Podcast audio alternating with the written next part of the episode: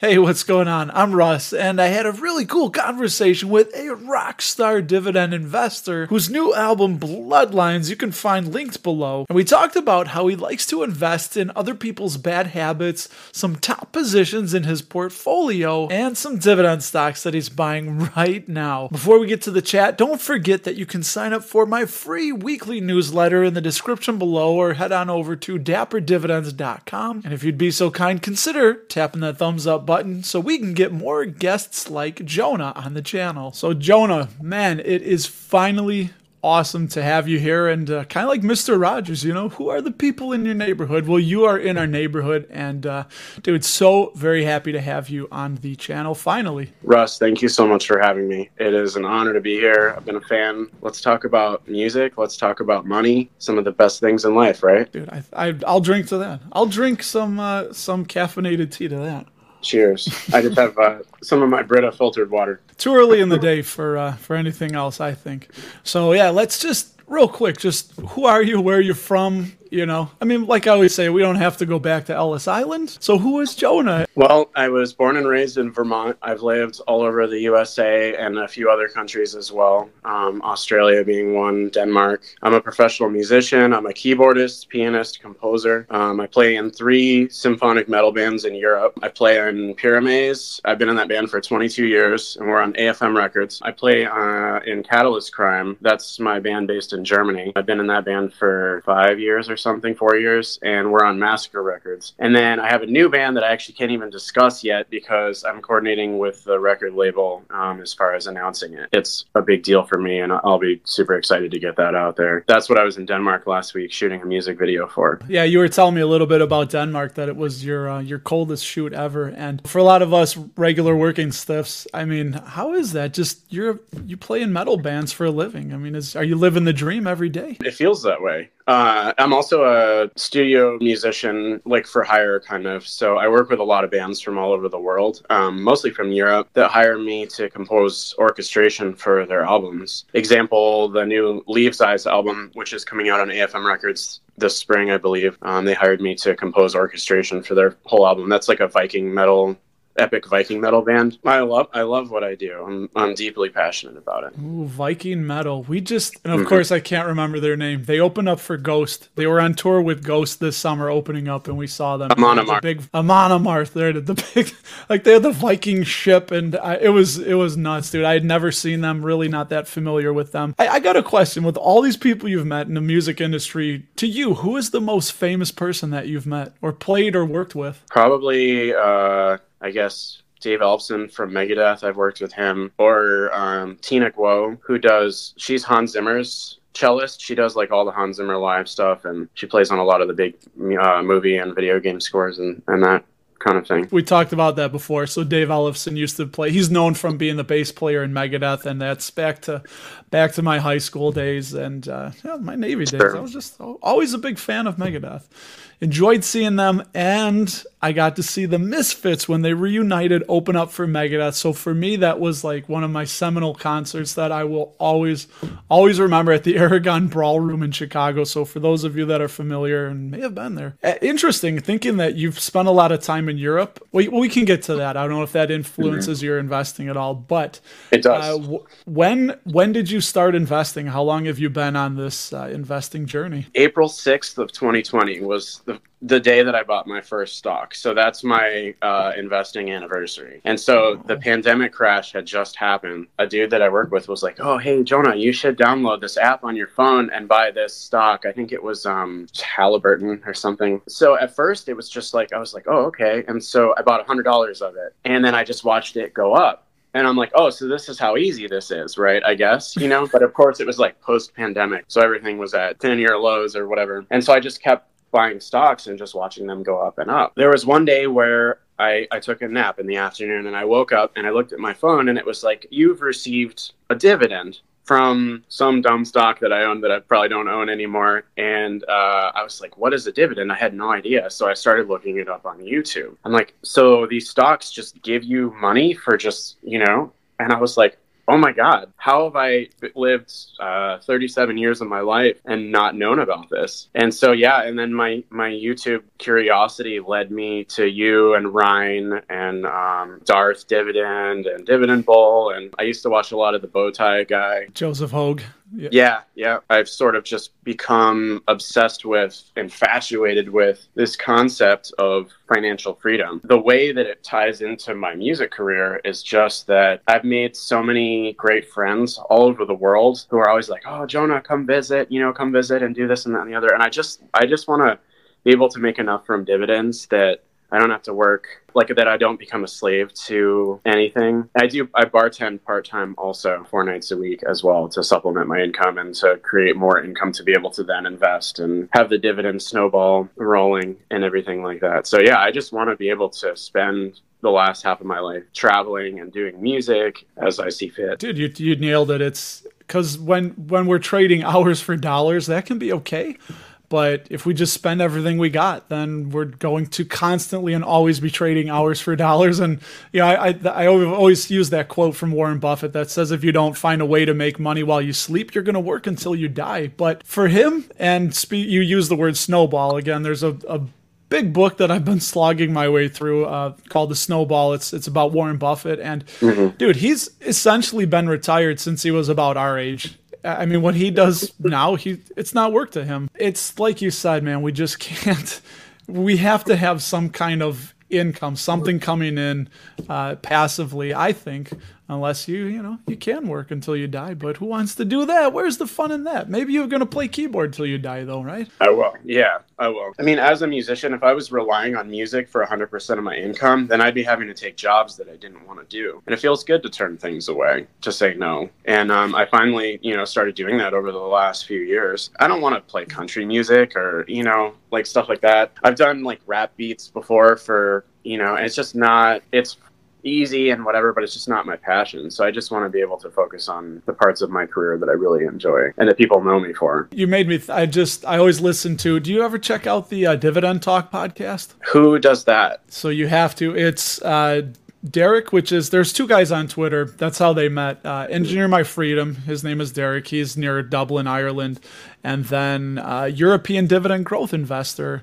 He is the second half of it, and he is over in Poland right now. He remains anonymous, so we'll keep his. I'll keep his identity anonymous. But sure. yeah, they're uh, European centric. They they talk a lot of U.S. investing, but they do a lot of European. They'll do meetups and they talk European investing. They have a blog. So thinking about that European thing when you're over in Europe, what do you get ideas? Is there any European things that you invest in? Anything like that? Not at the moment. There's like some foreign taxes you have to pay on your dividends, which is also why I've avoided Canadian stuff as well, because it's just like more taxes. I don't know. I know a lot of people in the community are big on the Canadian banks and all that.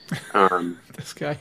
But uh, I do have a friend in Denmark that I met on the Dividend Growth Investing Facebook page. And it's interesting to see what it's like for someone from Denmark to be investing in seemingly mostly American companies. And we've had some good conversations. What's been like one of your biggest lessons that you've learned throughout doing this whole thing? Another day is here and you're ready for it. What to wear? Check. Breakfast, lunch, and dinner? Check. Planning for what's next and how to save for it? That's where Bank of America can help.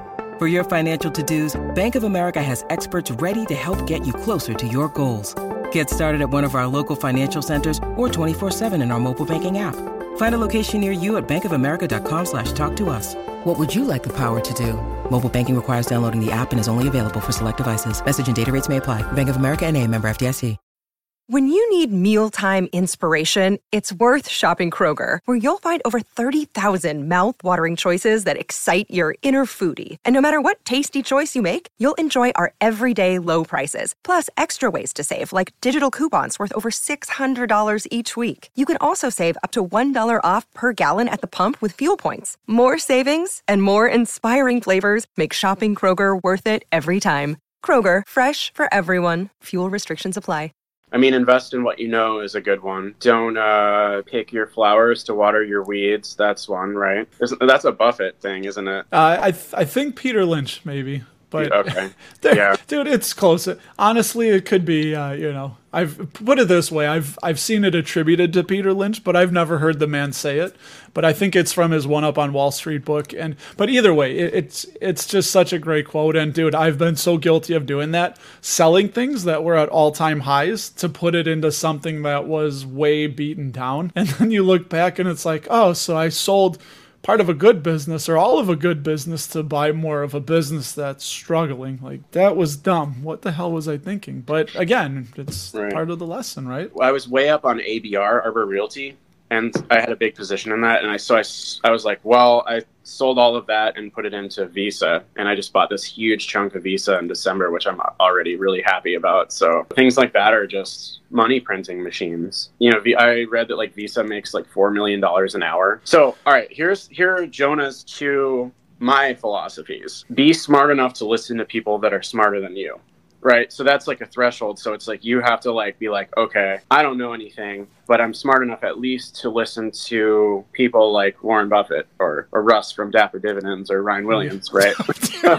Don't link me in the. Na- My God, that's uh, okay. I'll take it, but yeah, I mean, so there's that right? And then um, you might think this is funny but i like to invest in other people's bad choices but without making them myself example starbucks right? So i own starbucks stock but i try not to go to starbucks right? There's always like a line of suvs around the starbucks building for the drive through because all these people are addicted to caffeine and sugar and they're spending $10 for a cup of coffee whatever but it makes more sense to me to invest in their habits than have those habits myself and take all the money i'm saving from not going to starbucks myself but instead investing in the company so i'm getting a piece of that action dude, I love that. But you, I mean, that's almost anything you can think about.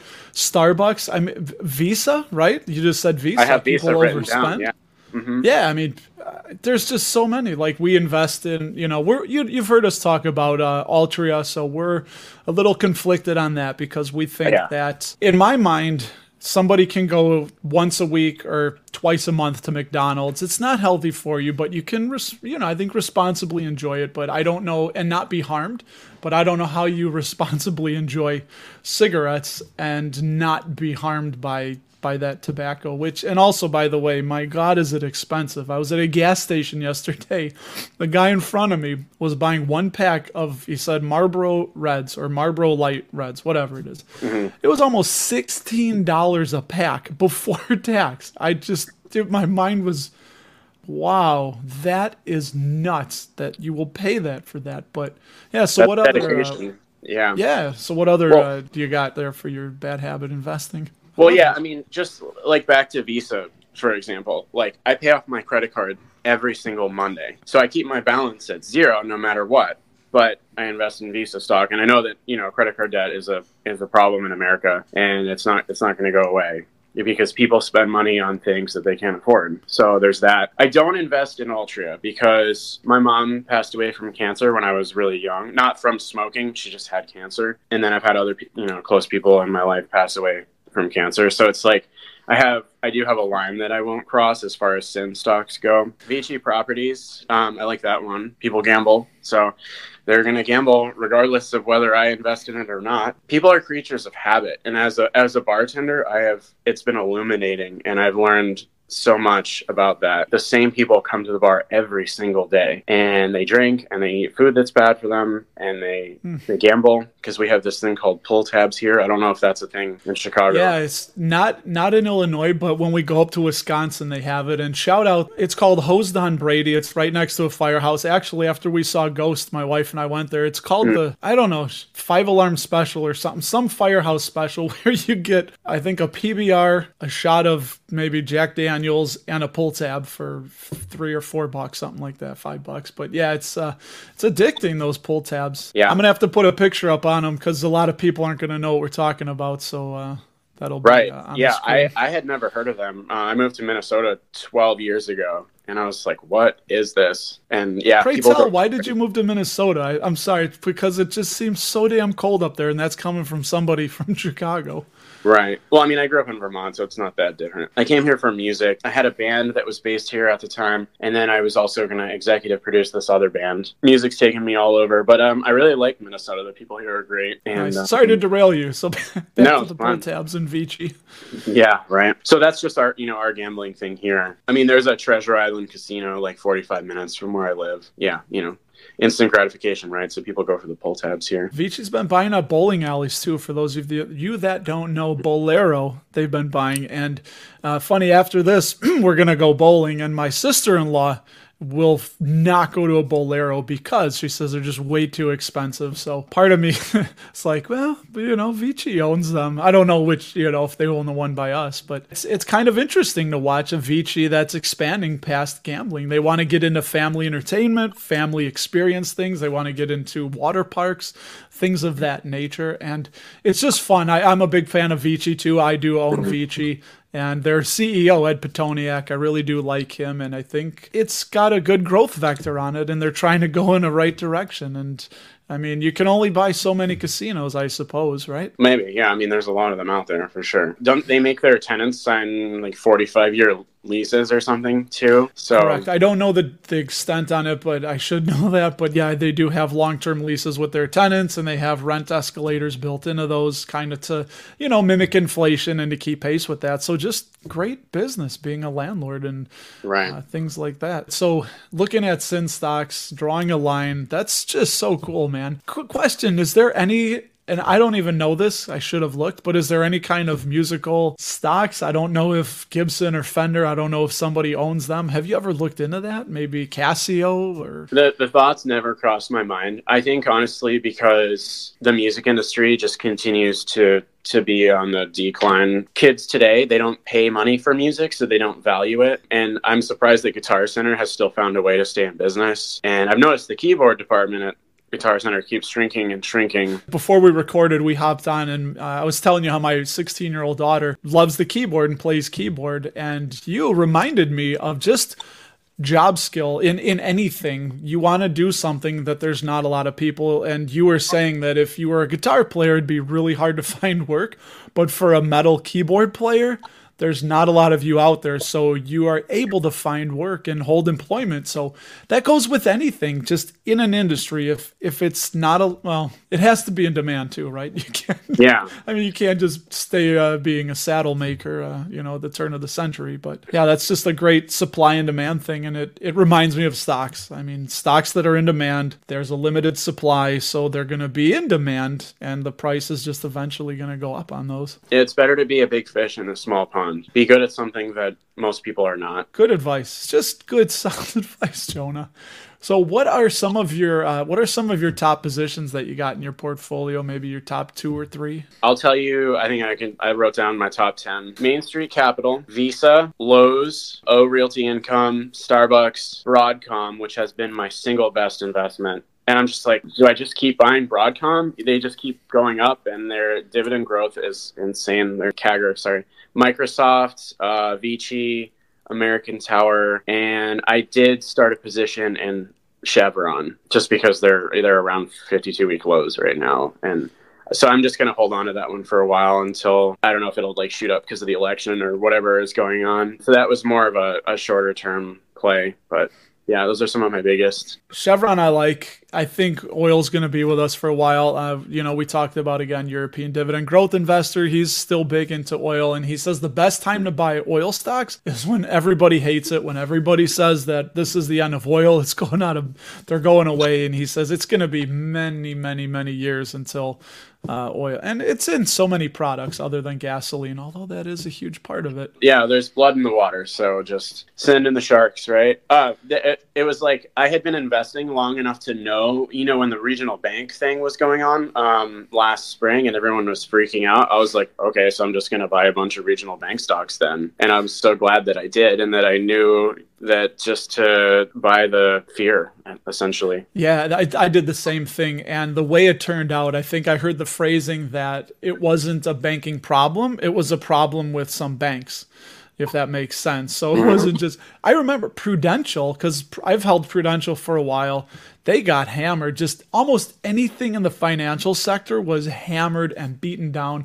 I remember I went I should have went more, but with Main Street Capital, man, I got around 150 shares. I bought around $37 a share, and I was hoping to buy more. I wanted to get that to 200. Same thing with Ares Capital, that was at 17 ish, and it's just recovered. That's the problem yeah. with these things. These damn things when you get the dip you got to catch it and you don't you don't know how long it's going to be down there until the Man, darn thing recovers so quick i love main street capital that's a stock that i've owned since um, like summer of 2020 something i got into right away when i discovered dividend investing and it's just been this like rock in my portfolio and i love the special dividends they, they've been paying too quarterly it's insane yeah and the thing about main street too because uh, that's one of our considerations you know we were talking about altria and my grandfather died of lung cancer. My wife has lost people because of well these are older people back in the day and you got to cut them a little slack when there was doctors on tv saying you know they smoke uh, Pall Mall for vitality and their health. It's easy to see why some people when your doctor's smoking and saying you should do it too. Yeah we know better nowadays and main i was thinking about switching altria into main street capital because i you know and that might be a little yield chasing there but i'd like to keep a higher yield and the way you can think of it is main street capital they help provide funding to small businesses to try and grow to become big businesses so they're almost performing way more of a societal good than an altria is with tobacco which you know is yeah potentially a melting ice cube. Less people, you know, using tobacco products as well. Do you know mm-hmm. anybody nowadays that smokes cigarettes? Because I, I can't. I'm struggle to think of anybody. I mean, I do know a few people. Uh, they're, um, you know, like some of the people that are that work at the bar where I bartend still do. Their dedication. I mean, aside from the ridiculous cost of cigarettes or whatever, but their dedication to smoking, like standing outside in sub-zero Minnesota temperatures. What, dude? Pick a new pick a new vice or something. You know, it makes no sense at all. Vice, vice where you can be a little warmer, I guess. Yeah, coffee. I'm a coffee guy. Yeah, I, I don't. know. I never got into coffee, but yeah, we, we know people there. There you go, coffee. So I, I Starbucks, right? But I won't pay. Right. We dude, I, I we were at a. My daughter also plays volleyball. We were at a tournament a few weekends ago, and I think the number was I, I tweeted it out. I think 25% of the parents had a Starbucks cup because it it started at 7:38 in the morning. It was pretty early, so I, I couldn't believe how many Starbucks cups I was seeing of people that had just stopped at Starbucks on the way to the tournament. And I dude, I was pleased as punch as a Starbucks shareholder. But that's a great thing. A great point you illustrated there with investing in people's bad habits. I freaking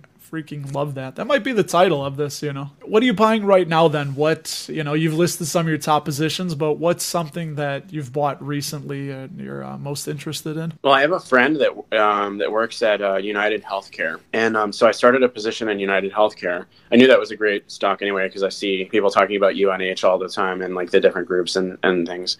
But he was saying um, it's a really good idea to buy UNH um, towards the end of March hmm. specifically. Hmm. And I was like, okay, well, he had this explanation for it or whatever. And then so I looked at the historical data and I was like, wow, he's right. It's like there's always a dip, um, you know, in February or March or whatever. And then it kind of shoots back up. I don't know if that qualifies as insider trading, but you're welcome.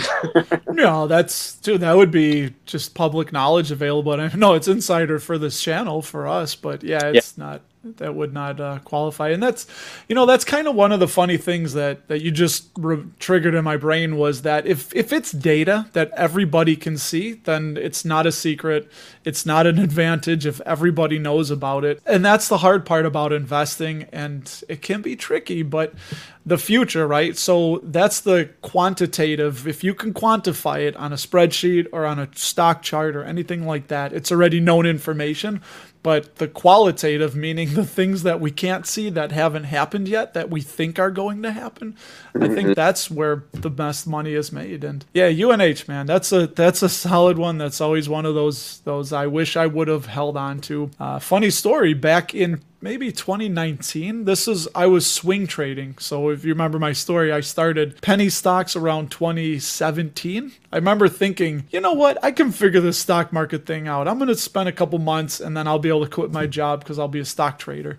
so stupid. it started with penny stocks then uh, graduated to swing trading. And it was in that swing trading phase I located UNH. And of course, that was the most I ever put into a stock. I want to say it was 200, just over 200 a share, maybe. And I remember that I couldn't believe I was buying 10 shares, putting a little over two grand into one thing. And that was a little unnerving to me. You know, whatever. You, you, when you swing trade, you look for levels. When it hits that level, you get out and then you look for another one. And I think it was UNH in that time that I received the dividend. I was same thing like you, man. I was like, the hell is this dividend? You know, what the hell is this? And that was mm-hmm. one of the things that kind of put that seed in my mind that started growing. But so UNH just started buying what uh what else? Anything yeah. I know you said Chevron. Yeah, I mean I guess my most recent big purchases were Chevron, UNH, and Visa was my biggest. And I actually bought more I brought more Broadcom. Broadcom so it's the biggest position in my portfolio, probably around 10 to 12 percent of my portfolio is Broadcom. But they just yeah, raised their dividend again. They raise their dividend every December, and Solid it's like, company.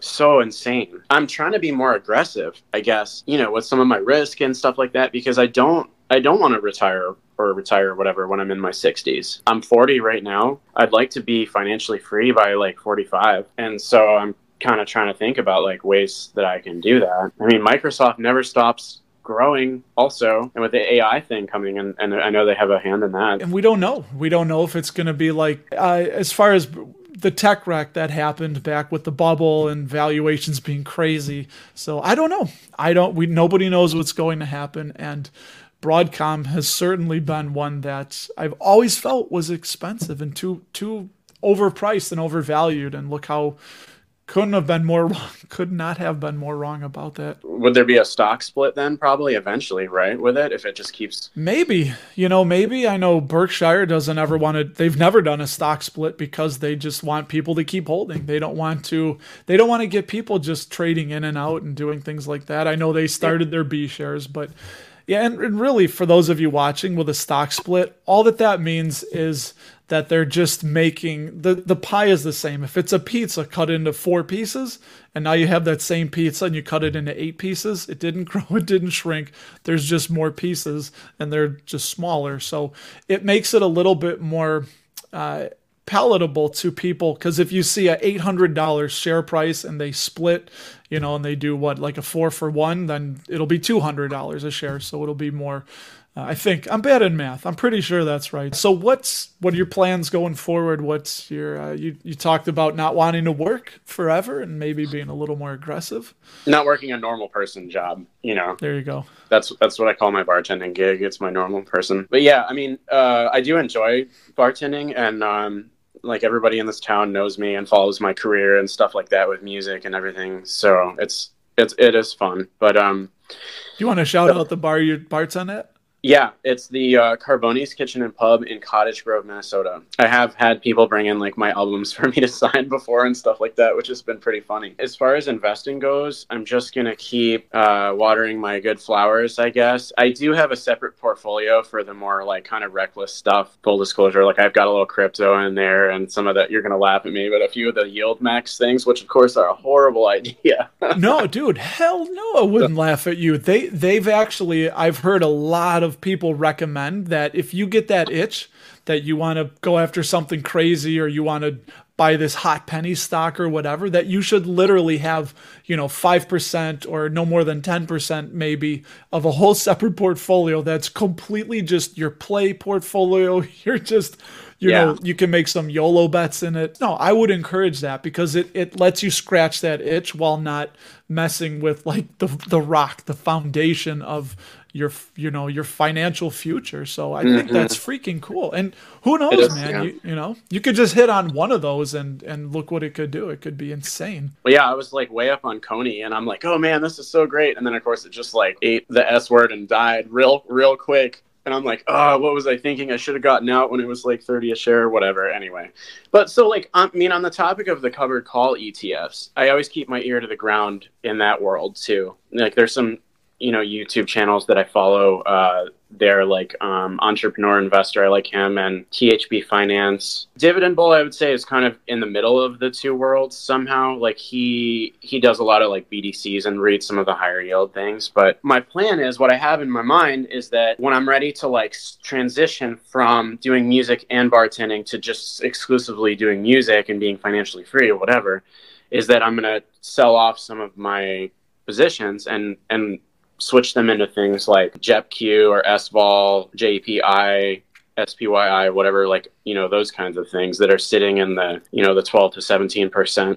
yield range that pay monthly so then it would just be like getting a paycheck. It's just like the stability of them. I think that by the time that i'm ready to to do that which will probably be in you know hopefully five years maybe 10 tops there'll just be more of a history with those kinds of things. I can feel a little bit better about like selling off my colossal microsoft position and putting it into JEPQ you know what i mean? Yeah so i think you're looking for income. Uh the income factory book by Steven Bavaria comes to mind and yeah, it's like you're not worried about uh, capital appreciation. You're not worried about the stock price going up, but you just want that income to keep coming in and keep passing through. Dude, I got a question for you. So, sure. do you get any kind of royalties off your music? Is there anything that you get royalty checks from? The thing is, is that I play on five to 10 albums a year average. Some of those albums are my own bands most of them are other people's bands that hire me. So like I have uh, like an ASCAP. It's like yeah royalties, and it just gets deposited directly into my bank account.